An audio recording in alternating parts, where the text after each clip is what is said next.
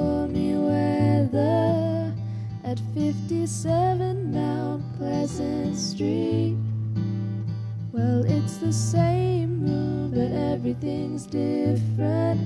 You can fight the sleep, but not the dream. Things ain't cooking in my kitchen. Strange affliction wash over me. Julius Caesar. Welcome to Mondays with Millie, a podcast about the past with real relevance to the present day. I'm your host, Phil Christofaro, and in this podcast series, I interview my ninety-year-old mother-in-law, Doreen, who I affectionately call Millie, about her ordinary life and the extraordinary events which influenced it. Millie has witnessed firsthand some incredible things across ten decades. This is a personal history which gives us some perspective about life's triumphs and challenges. Or do I sing like a bird released?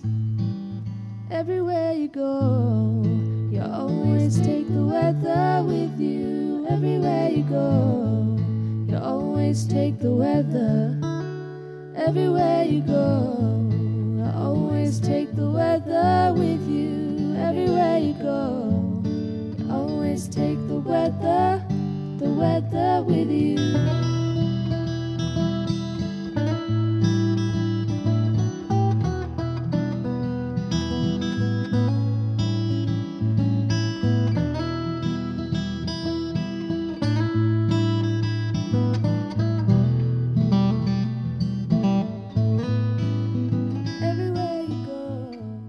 Episode number six of Mondays with Millie. In this episode, Kirsten is off to yet another ball. Chris heads off to the Gulf War, and we hear about Paul's life as a police dog handler with his first partner, Zach. Please enjoy this episode of Mondays with Millie. Take the weather, the weather with you. Everywhere you go, always take the weather with you. Everywhere you go, you always take the weather with you. Everywhere you go, you always take the weather with you. Everywhere you go, you always take the weather. Take the weather, the weather with you. By by this time, Kirsten's growing up.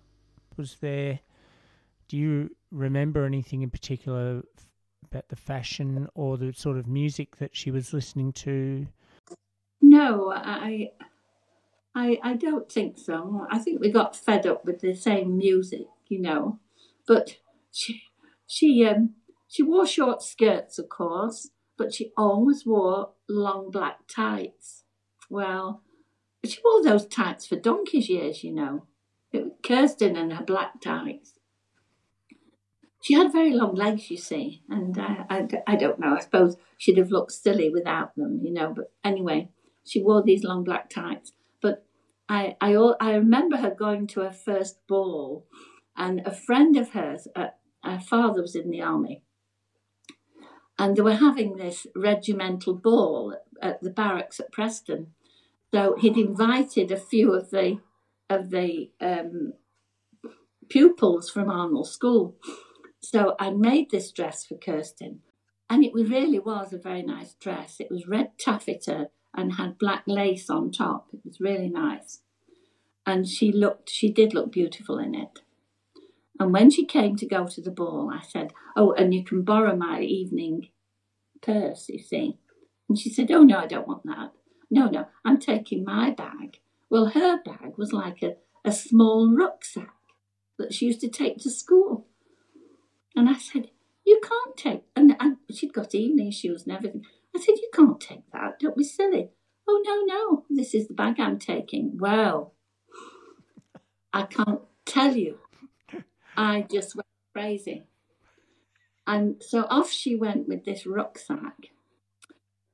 And I, and I carried on, and I said to John, I will never make her another thing. I will never make her another thing. She's completely ruined the look, you know. And he said, well, calm down, calm down, you know. Of course, I did continue making dresses, but, but oh, gosh, I was so furious with her, you know, about this. Did you did you feel the generation gap open widely in front of you at that point? Well, well, yes, I suppose I, I did really, because remember I was thirty-eight when Kirsten was born. She was a bit of an afterthought, wasn't she? You know, but um, she she she uh, she was in the Sea Cadets at school, of course, and just as Christopher had been, and she eventually became the joint head of the naval section, because by that time they had, you see, when Christopher was there, it was only his last year there that they had girls. They were all boys before then. So he was the head of naval section. And of course, then she became joint head, because they had a boy and a girl as the, as the head of naval section. And um, she, uh, she, she used to go out onto Fairhaven Lake with some of the young pupils, the second year pupils.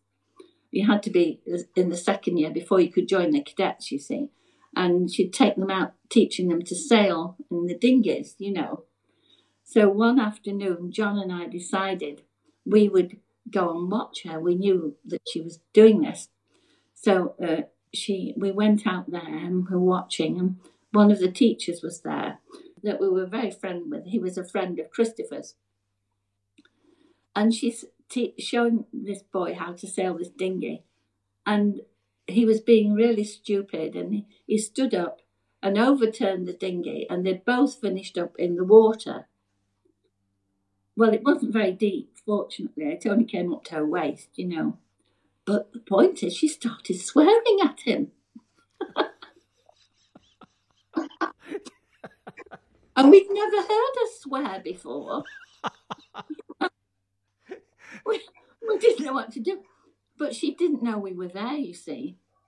So this particular teacher, he, he, he taught French, actually. He was he was, he was great, you know. Um, he liked Kirsten. He got her through a French exam, I can tell you. And uh, he just said, I think you'd better clear off, don't you? I said, yes. So we did. And when she came home, of course, she was very wet. And I said, oh, dear, what happened to you? You know, and she said, oh, no, it was, oh, it was just a mishap, you know, and all the rest of it. And it was a long time before we told her that we'd witnessed her swearing at this pupil. Yeah. What was work and life like for the family throughout that period? Well, of course, Paul, Paul used to pop in. Uh, quite regularly uh, with Tamar and, and and that, but yes, we we missed Christopher, and of course he he went to the um, when the um, Gulf War was on. He was away for seven months when the Gulf War was on. Um, the Americans and the British were policing the Gulf. You see, it was the Iran-Iraq war, you know, and um, it was quite. We knew it was quite dangerous. They were. The Iranians were had got these Exocet missiles, and they were uh, doing these sort of uh, kamikaze attacks on, on their on their ships. In fact, just after Christopher's ship left the Gulf to come home, the Americans that were close to them, they were hit by one of these Exocet missiles, and. Um, Some of the crew were killed, and it had a big hole in the side of the ship. It was, yeah, it was very sad that. Um, so, yes, we didn't see Christopher for quite a long time. It was quite a, a wonderful day when his ship came home, and we went down to Portsmouth to greet him. And uh, there were two ships came in together, and his ship was on the outside of, so he had to cross one to get onto the other one, you know. And it was amazing, really. The discipline, uh, I mean, there were crowds there, families. Uh, some of them had, had got babies they hadn't seen, babies that were a few months old and their fathers had never seen them, you know.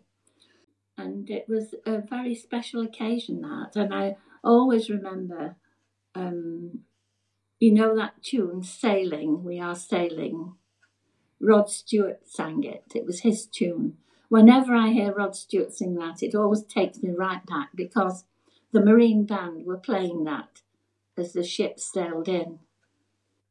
It was very emotional. Oh, well, you would have been terribly worried, terribly worried about him while he was away. Well, yes, we were, because we knew what was happening, you know. Um, they showed you on the news things that were happening, so, and we didn't know exactly where he was. We knew he was there in the Gulf somewhere. Um, but, um, yes, that was quite funny, actually. Uh, we, I saw him. I saw him on the ship as it sailed in, you see, and then... And then, of course, we couldn't see them because of they were behind the other ship. So they made an announcement and said, would the relatives from this first ship, would they mind standing to one side to let the other people get through, because they had to get on to go across and get onto the other ship, you see. So by the time we got onto his ship, Christopher stood there holding this tiny little girl, toddler, in his arms. Well, John and I looked at each other, you know, and we thought, well, where, where's this come from? You know, stood there with this little girl. And it was quite funny, because actually his friend, um, he'd they'd got a new baby, and he hadn't seen his new baby. So, of course, his wife wanted him to show him the new baby. She'd also got this little toddler. So Christopher had visited them before, and he knew them very well. So he picked up the little girl, you see, and was holding her. And it looked as though he was her father. You wondered what he'd been up to. Well, he hadn't we, told you just, everything. Just for, just for a minute, we looked at each other and didn't say a word, you know. I thought, oh, are we in for a surprise here, you know? It was quite funny, really. Did you ever try and talk him out of joining the Navy because of your concerns about his No, choice? But they did. Well, they did at school. They did at school. They they had a word with me uh, on the parents' night, and they just said, you know, because Christopher had had asthma, you see, earlier on. And they said, um, they weren't concerned with that, mind you, but they just said, you know, most of the boys, you know, they, they, they have a careers teacher, and they say, well, I'd like to do this, or if not, I'd like to do that. He just wouldn't think about anything else. His head was just set on joining the Navy. And the careers teacher was quite worried about this. He said, you know, suppose he doesn't get in. Suppose suppose he, they don't accept him at Dartmouth. And um, he said, you know, it's quite... It's quite difficult to get in, especially he's he's going for a university cadetship. You know, that's what he's asking for.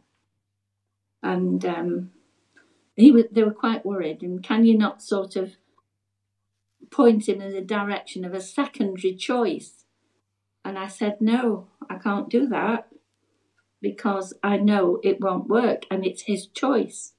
And if it doesn't happen, then we will have to accept that and look at something else. So um, we were quite relieved, really, that he, he did get in, you know. He just never wanted to do anything else at all. Where did that come from? From being, I have no idea. From the age of eleven, he, he just decided that's what he wanted to do. Yes. Was it John's influence, well, well, no. I think, you think? Well, no. That was funny, because John had done his national service in the Navy, but he was only a able seaman first class or something like that, you know. And uh, we did go to a function once, and uh, a senior officer said to John, I, I, and were you in the Navy? And so, of course, John said, yes. Oh, oh, he said, and, and, and what were you then? And they, so he told him, you know. He looked a bit blank and went, oh, oh, right, you know. I think he thought he must, his father must have been an officer as well. Paul went back into the police to train as a dog handler. What year do you think that was? Uh, I'm just trying to think. Um, oh, now that's difficult, isn't it?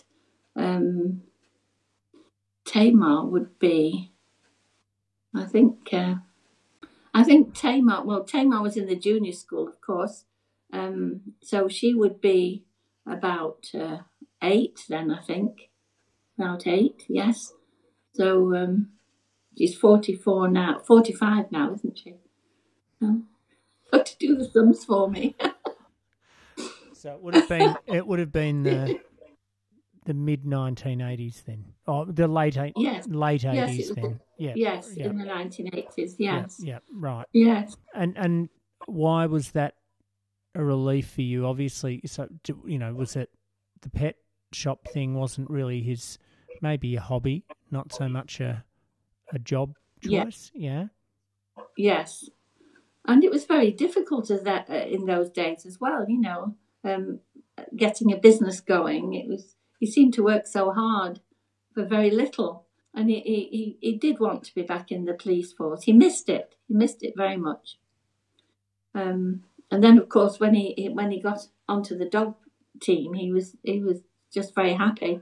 But the first dog he got, Zach, he was very big. He was a, a almost black all over, little bit of white round his face, and he was very fierce. This dog. And um, German fact, Shepherd, when, a German Shepherd. Yes, yeah. Yes.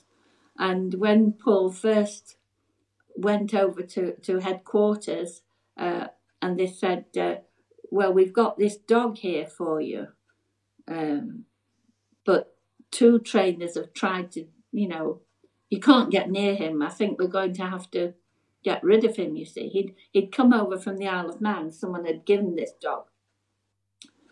And he was very fierce, and uh, so Christopher uh, Paul said, "Well, um, right, well, it's going to take a few days." He said, "I'll sit here, I'll sit here with the dog." You see, so he sat there with a newspaper and ignored the dog completely.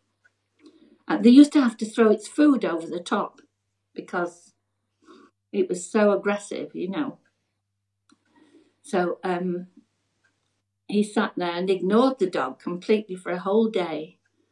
And people were watching saying, what on earth's going on, you know? So, and then the second day, the dog got curious and came up to him, looking through the wire netting, you know, much to say, what on earth is this person doing here? And uh, it took up three or four days. And eventually, Paul went inside.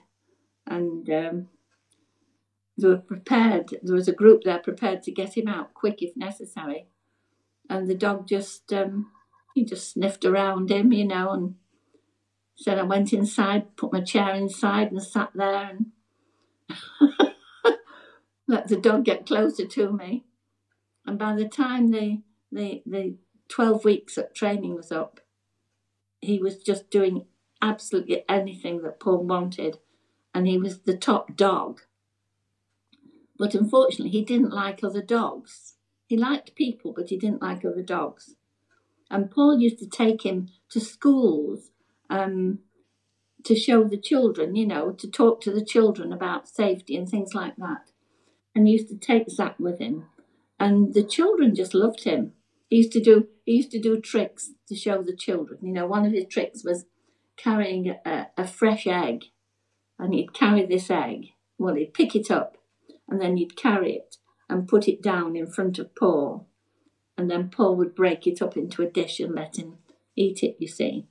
And he was so gentle when he wanted to be, but very ferocious when he was working.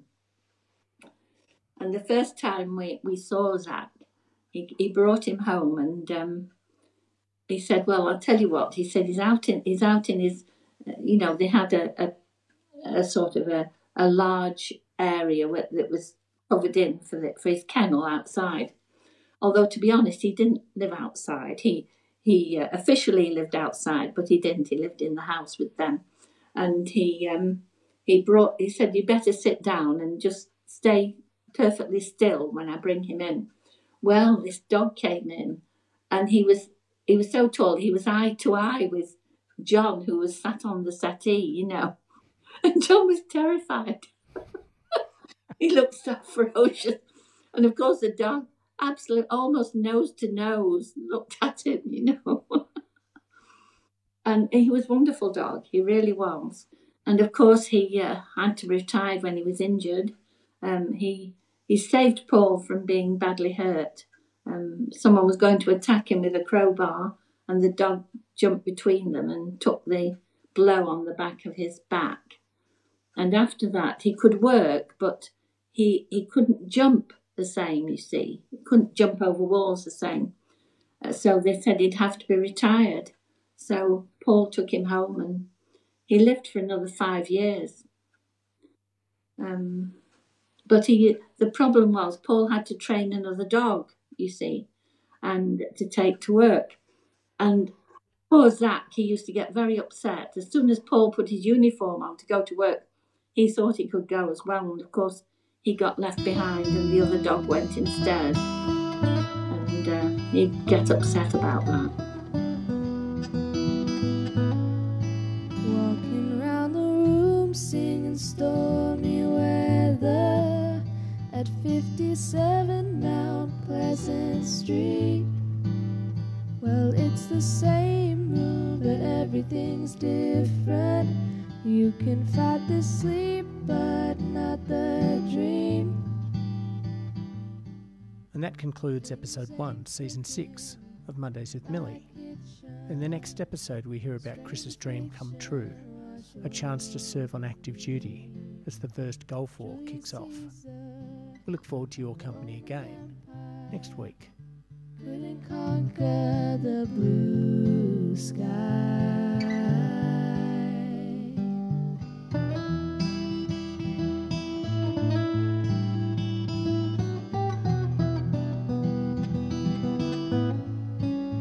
Well, there's a small boat made of china. It's going nowhere on the mantelpiece. Well, do I lie? Mondays with Millie is an eLearn production. Editing and dodgy guitar work by yours truly, Phil Christofaro. Vocal work by Millie's granddaughter, Niamh. You always take the weather with you everywhere you go. You always take the weather everywhere you go. You always take the weather with you everywhere you go. You always take the weather. The weather with you.